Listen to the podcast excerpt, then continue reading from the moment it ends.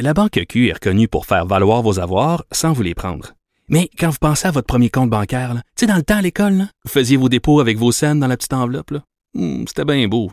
Mais avec le temps, ce vieux compte-là vous a coûté des milliers de dollars en frais, puis vous ne faites pas une scène d'intérêt. Avec la Banque Q, vous obtenez des intérêts élevés et aucun frais sur vos services bancaires courants. Autrement dit, ça fait pas mal plus de scènes dans votre enveloppe, ça. Banque Q. Faites valoir vos avoirs. Visitez banqueq.ca pour en savoir plus. Ancienne mairesse de Longueuil, l'actualité. Ça. Vous écoutez Caroline Saint-Hilaire, Cube Radio. Il se lance toujours des défis assez impressionnants et son prochain défi, attachez votre tuc, c'est 1090 km de Gaspé jusqu'au Mont-Royal. On va retrouver l'ultra-marathonien Johan Rock. Bonjour, Johan. Bonjour Caroline, ça va bien? Ça va très bien. Merci de nous parler ce matin. Alors, alors, pour, pourquoi on a besoin encore aujourd'hui de se fixer de si grands défis? Est-ce que, est-ce que votre vie est si plate que ça? Non, ma vie est pas plate du tout. Elle est même très remplie avec euh, la vie familiale, le travail, en tout cas la même chose que tout le monde. Mais euh, la course a cet effet qu'on bouge, on s'entraîne, on progresse et on se demande, bah, c'est toujours la même chose un petit peu, où sont ses limites. Mais le, le truc, le piège, si on veut, c'est que les limites bougent sans arrêt, vu que justement on s'améliore. Donc euh, c'est pour ça que d'année en année, mes défis personnels augmentent parce que euh, justement mes capacités augmentent et donc je suis vraiment curieux de savoir jusqu'où je peux aller et donc euh, peut-être à un moment trouver, sans me faire mal là, évidemment, mais trouver la limite que je ne peux pas dépasser. Donc en gros, ce qui se traduirait dans mon cas, vu que ce sont de très longues courses, à juste ben, arrêter de courir puis rentrer chez moi en utilisant peut-être une voiture. Donc c'est un petit peu pour ça que je me lance dans ce genre de défi. Mhm. Et pour les gens qui, qui, qui, qui vous auraient pas suivi, bon, vous, vous avez fait plusieurs euh, ultramarathons, plusieurs grandes Mhm. courses. Vous vous rendiez au travail tous les matins, les soirs euh, en courant. Et Oui. là, donc, vous partez le 4 août prochain. Expliquez-nous qu'est-ce que vous allez faire exactement. Vous partez le 4 août, vous quittez Percé et vous allez jusqu'au sommet du Mont, du Mont-Royal. Mais comment ça se passe concrètement?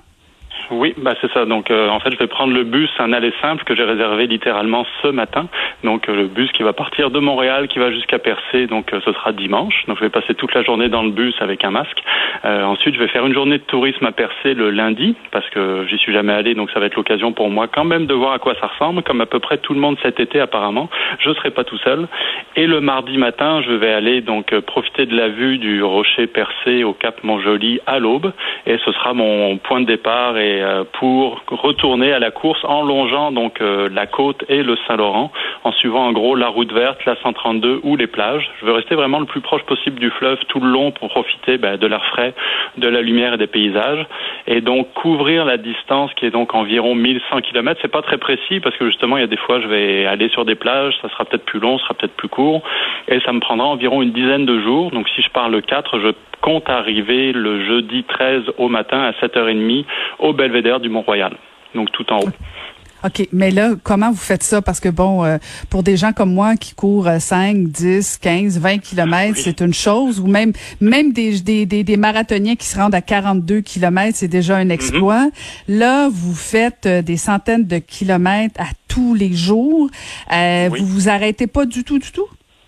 Oh oui, je vais m'arrêter. Donc euh, ce sera à peu près 120 km euh, par jour. Donc ça va être l'équivalent d'à peu près trois marathons. Donc euh, je compte commencer très tôt le matin, probablement peut-être même avant l'aube. Et je courrai, en tout cas je serai debout sur mes deux jambes, peut-être en courant, peut-être des fois en marchant. Euh, je vais m'arrêter également régulièrement pour juste reprendre un peu mes esprits et aussi pour profiter du paysage et prendre bien des photos. Et donc euh, ce que je compte faire, ben, c'est courir majoritairement le jour et dormir la nuit. Donc c'est sûr que les nuits seront courtes. Euh, mais ce sera quand même des journées de course et après des nuits de sommeil. Pour tout ce qui est ravitaillement, donc euh, finalement, je pensais jusqu'au dernier moment avoir une petite équipe qui m'accompagnerait, mais la logistique n'est pas simple quand parce que cette idée m'est venue il y a deux semaines. Donc organiser tout ça à très courte échéance était euh, était un défi, mais je m'étais mis en tête, même si je suis tout seul, je peux le faire. Donc euh, l'avantage c'est que je cours en restant, donc je vais traverser plein de villages, plein de municipalités, donc bah, j'irai acheter à manger dans les dépanneurs et les épiceries, donc pour me ravitailler. Donc ça, ce sera déjà au moins ça de réglé. Mais depuis que l'idée a été lancée, donc il y a à peu près une semaine et demie, j'ai reçu un, Donc une réponse très très forte et très positive de la communauté de, coureurs au sens large. Et finalement, moi qui pensais peut-être ne pas savoir où dormir à cause de l'affluence qui est en ce moment en Gaspésie, ben, j'ai quasiment trouvé des hébergements à chacune de mes étapes. Et il y a également beaucoup de monde qui vont se joindre à moi pour m'accompagner, me guider à certains endroits où ce sera peut-être euh, où les locaux sauront euh, sauront à quel endroit il est préférable de passer pour les la vue ou la sécurité, et également donc des, des gens qui vont me ravitailler en cours de route. Donc euh, finalement, ce que je comptais faire tout seul ne sera probablement pas une épreuve individuelle du tout, mais un effort de groupe. Ben oui, les gens, les gens doivent avoir envie euh, non seulement d'y participer, mais de s'assurer que vous puissiez réussir. Euh, eh, le choix du parcours, Johan, est-ce que ça se fait en fonction de la difficulté, euh, du dénivelé, en fonction de la vue, ou comment comment on détermine son parcours? Dans mon cas, ça a été euh, vraiment en fonction de la vue. Donc, euh, parce que comme vous le disiez au début, moi, je cours tous les matins et tous les soirs pour me rendre au travail. Donc, j'habite sur la rive sud de Montréal et je travaille à Montréal. Donc, ce qui fait que je traverse le fleuve euh, par les ponts matin et soir. Puis l'hiver, les vues sont spectaculaires. Le fleuve est gelé. Vous en avez peut-être entendu parler, mais je cours sur une partie du fleuve qui est gelée côté rive sud. Donc, le fleuve, j'ai développé une sorte de fascination pour le fleuve Saint-Laurent et son évolution au cours des saisons. Donc là, je me suis dit, bah, plutôt que de courir en pleine forêt, ce qui est magnifique, mais que j'ai fait un nombre innombrable de fois, la forêt c'est bien, mais finalement la vue est souvent bouchée parce que la végétation est hyper dense. Donc là, je me suis dit, plutôt que d'aller en pleine forêt avec des sentiers qui sont quand même au Québec extrêmement difficiles, euh, je préfère longer le fleuve et profiter du grand air et de la vue. Et d'ailleurs, ce projet ben, sera un projet de, un projet sportif évidemment. Donc c'est un gros défi physique pour moi qui n'ai jamais couru plus de 48 heures. Donc c'est quand même pas mal. Mais là, on parle de 10 jours. Mais ça va être un projet photographique parce que je prends toujours beaucoup de photos pendant mes, allers-retours entre la maison et le travail, ce qui sera d'ailleurs l'objet d'une exposition photo au printemps prochain, qui devait avoir lieu au printemps dernier, mais avec le virus, évidemment, ça a été repoussé d'un an. Donc ça va être un autre facteur qui va me faire ralentir si on veut, mais volontairement. Donc profiter des vues et prendre des photos au cours de, mon parcours. Donc euh, j'ai aucun doute que le fleuve sera magnifique à l'aube et au coucher du soleil euh, pendant tout le temps de mon parcours et c'est ça qui va me motiver à continuer. Ah, c'est certain que ça va faire des belles photos. Et d'ailleurs, on pouvait en voir euh, quelques-unes magnifiques là, dans votre premier livre, l'Ultraordinaire, le journal d'un coureur, où il y a déjà, euh, il y avait des, des magnifiques photos de, de différentes euh, courses que vous aviez faites. Donc, c'est un peu, c'est un peu ça, c'est un peu à ça que ça va servir votre prochain défi. mais dites-moi, est-ce que la préparation, vous faisiez référence au virus, tout ça, est-ce que la COVID, ça change la préparation d'un défi comme ça? Oui, c'est sûr que ça a un petit peu euh, compliqué les choses, principalement euh, parce que ah, normalement je devais pas faire euh, percer Mont-Royal, j'avais d'autres courses prévues qui étaient aux États-Unis, donc évidemment tout ça a été annulé relativement récemment, donc c'est sûr que je mettrai pas les pieds aux États-Unis ni nulle part ailleurs, donc il a fallu que je révise bah, juste mes, mon programme de l'été et de l'automne, donc ça aurait dû être trois longues courses de 330 km chacune, donc ce qui était quand même pas mal. Au moins pour ça, l'entraînement que j'ai fait au cours du, de l'hiver et du printemps était déjà au rendez-vous parce que je me lançais déjà dans de très grandes épreuves. Donc là, c'est sûr que plutôt que de faire trois courses en trois mois, je vais en faire une seule en dix jours. Mais l'entraînement donc euh, était quand même au rendez-vous. Par contre, au quotidien, c'est sûr que l'essentiel de ma préparation, euh, normalement, c'était des allers-retours. Ça aussi, ça s'est arrêté quand on a tous commencé à travailler de la maison. Mais ça, ça a été justement une, une, une bonne surprise, c'est que je me suis mis à courir, ce que j'avais pas fait depuis longtemps, autour de chez moi. Donc, euh, mais étant euh, adepte des très longues distances, autour de chez moi peut vouloir dire que je m'éloigne de 30 km avant de revenir. Donc, ce qui m'a permis finalement de visiter, revisiter à pied la région. Donc, en partant de Longueuil, je suis allé jusqu'au Mont-Saint-Bruno, à Chambly, au parc René-Lévesque à l'ouest de Montréal. Je suis allé jusqu'à Pointe-aux-Trembles. Je suis même allé jusqu'à Laval, au nord de l'île de Montréal.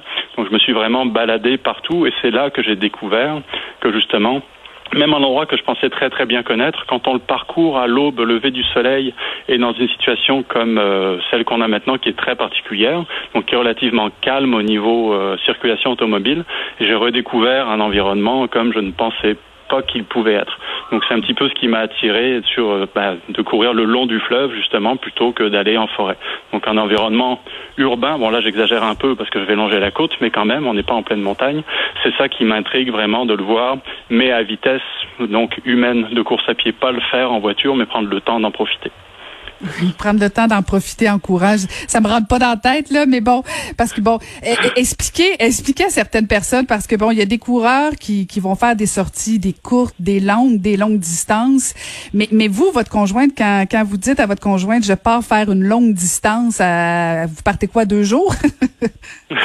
Non, bah, les longues distances que je fais à l'entraînement, c'est du 20, 30, 40, jusqu'à 60 kilomètres.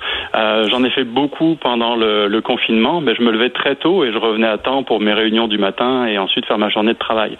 Donc euh, très tôt, en me levant à 3 heures du matin, ça me laissait le temps de faire un 40-50 kilomètres le matin, puis ensuite de travailler.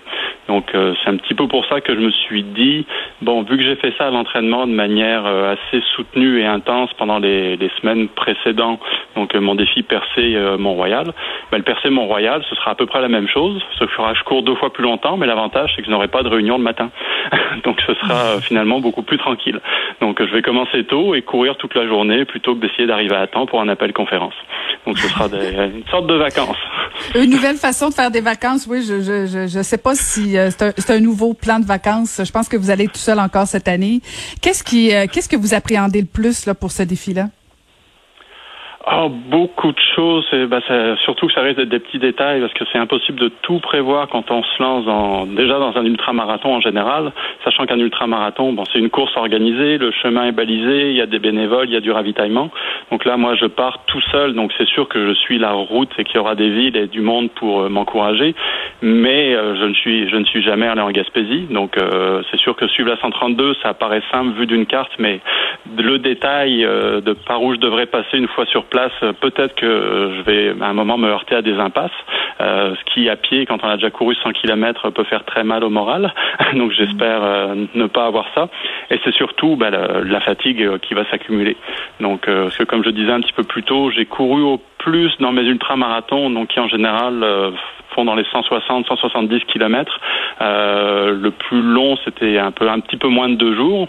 Donc là, on parle euh, d'un ordre de grandeur, donc on parle de quelque chose de cinq fois plus long. Donc un format radicalement différent que je n'ai jamais essayé. Donc euh, il va y avoir beaucoup d'expérimentation, d'essais et d'erreurs en cours de route. Donc euh, je suis habitué à m'adapter, mais là, je, vais justement tester mes limites d'adaptation. Donc il faut que je trouve une solution pour continuer à avancer d'une manière ou d'une autre, parce que je tiens vraiment à atteindre le Mont Royal le jeudi 13 au matin. Ben, on vous souhaite et ça prend une force de mental parce que même quand on se perd en voiture en se rendant en Gaspésie, c'est dur sur le moral. 100 kilomètres euh, à pied, si, si vous vous perdez, c'est effectivement là qu'on va voir si euh, votre euh, votre morale tient bon. Écoute, est-ce que votre parcours va être public si les gens, parce que vous avez invité les gens à courir avec vous, est-ce qu'on peut suivre publiquement votre parcours, quelqu'un qui aura envie de bon de faire quelques kilomètres ou quelques centaines de kilomètres, peu importe? Oui, bah sur ma page euh, Facebook, donc qui s'appelle Johan Rock slash Ultraordinaire, donc du nom de mon, mon premier livre. Euh, là, j'ai déjà publié mon parcours dans les grandes lignes, donc au moins les étapes que je vais atteindre euh, chaque jour. Et après, pendant la course, euh, j'ai loué une balise GPS qui va diffuser ma position à intervalles réguliers. Et donc mon emplacement, donc ce sera peut-être toutes les 15 ou toutes les 30 minutes, mais bon, je vais pas avancer non plus à 100 km heure. Donc ça permettra de savoir de quelle ville ou de quel village je m'approche. Donc pour ceux qui voudraient courir avec moi, ben, en surveillant cette carte là ils pourront après surveiller euh, mon arrivée sans avoir à attendre une demi-journée à pour euh, sans savoir exactement à quelle vitesse j'avance. Donc ce sera le mm. meilleur moyen de me trouver parce que moi évidemment sur le terrain j'aurai du mal à gérer tous les messages par euh, Facebook ou autre. Ce sera pas exactement ma priorité. tout à fait, on comprend ça. Bon, on va vous suivre attentivement. Meilleure des chances et bon défi. Amusez-vous, ramenez-nous des belles photos. On va vous suivre donc dès le 4 août prochain. bon défi, Yoann. Merci beaucoup. C'était Johan Rock que vous pouvez suivre dès le 4 août prochain qui va courir percé jusqu'au sommet du Mont-Royal.